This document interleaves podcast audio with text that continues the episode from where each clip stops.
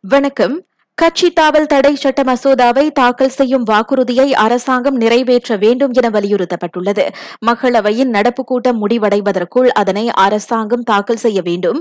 காலம் தாழ்த்துவது சரிபடாது என அரசாங்க ஆதரவு மற்றும் எதிர்க்கட்சி நாடாளுமன்ற உறுப்பினர்களே அக்கோரிக்கைகளை வலியுறுத்தியிருக்கின்றனர் அக்கோரிக்கைக்கு அரசாங்கம் செவிசாய்க்கவில்லை என்றால் தங்களது போராட்டம் அடுத்த கட்டத்தை நோக்கி நகரும் என பக்காத்தான் ஹராபானின் முகமது சபு எச்சரித்திருக்கின்றார்.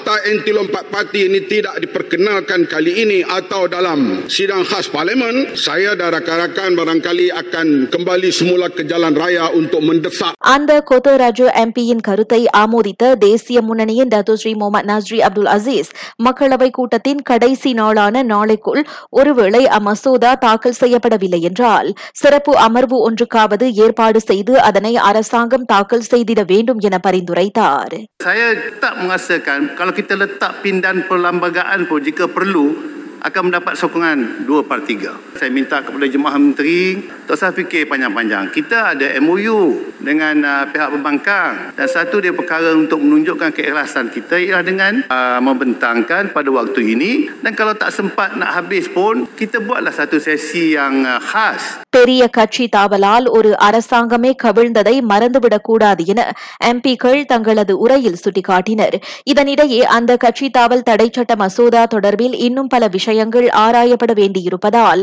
அதனை தாக்கல் செய்வதில் அவசரம் காட்ட முடியாது என உள்துறை அமைச்சர் டத்துஸ்ரீ அம்சா ஜைனுடீன் கூறியிருக்கின்றார். மைஸ் ஜாத்ரா செயலியில் பயனர்கள் தங்களது சுய விவரங்கள் பிறந்த தேதி ஆகியவற்றை வெரிஃபை அதாவது உறுதி செய்ய வேண்டும். இதன் வாயிலாக அச்செயலியில் உள்ள அனைத்து அம்சங்களையும் அவர்கள் பயன்படுத்த முடியும்.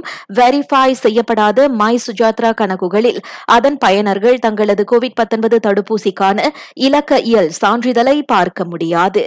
நான் சௌரியம்மாள் ராயப்பன். வணக்கம்.